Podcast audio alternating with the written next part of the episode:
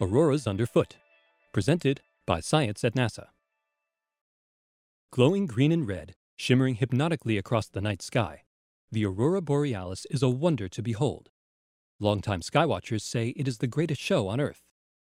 It might be the greatest show in Earth orbit, too. Some 400 kilometers above our planet, astronauts on board the International Space Station enjoy a unique view of Earth's polar lights, up close and personal. We can actually fly into the auroras, says astronaut Don Pettit, a flight engineer for ISS Expedition 30. It's like being shrunk down and put inside of a neon sign. Auroras are caused by solar activity. Gusts of solar wind and coronal mass ejections strike Earth's magnetic field, rattling our planet's protective shell of magnetism. This causes charged particles to rain down over the poles, lighting up the atmosphere where they hit. The physics is akin to what happens in the picture tube of a color TV. Incoming particles are guided by Earth's magnetic field to a pair of donut shaped regions called auroral ovals. There's one around the North Pole and one around the South. Sometimes, when solar activity is high, the ovals expand and the space station orbits right through them.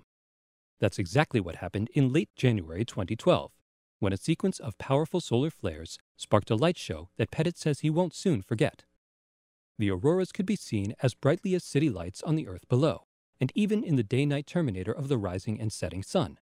It was simply amazing. Pettit is a skilled astrophotographer. He and other members of the crew video recorded the displays, producing footage that officials say is some of the best ever taken from Earth orbit. The videos capture the full range of aurora colors red, green, and many shades of purple. These hues correspond to different quantum transitions in excited atoms of oxygen and nitrogen. The precise color at any altitude depends on the temperature and density of the local atmosphere. Red auroras reach all the way up to our altitude 400 kilometers above Earth, says Pettit. Sometimes you feel like you can reach out and touch them. Green emissions, on the other hand, tend to stay below the space station, he says.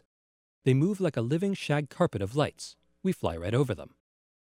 Surprisingly, Pettit does not find this unsettling.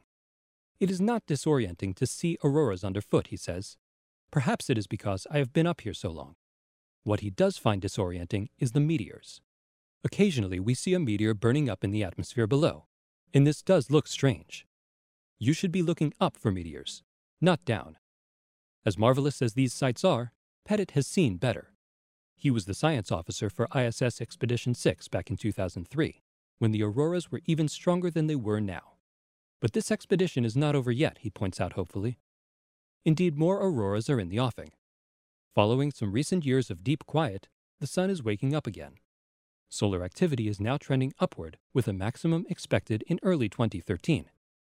This means the greatest show on Earth, and in Earth orbit, is about to get even better. For updates and more great video from the space station, stay tuned to science.nasa.gov.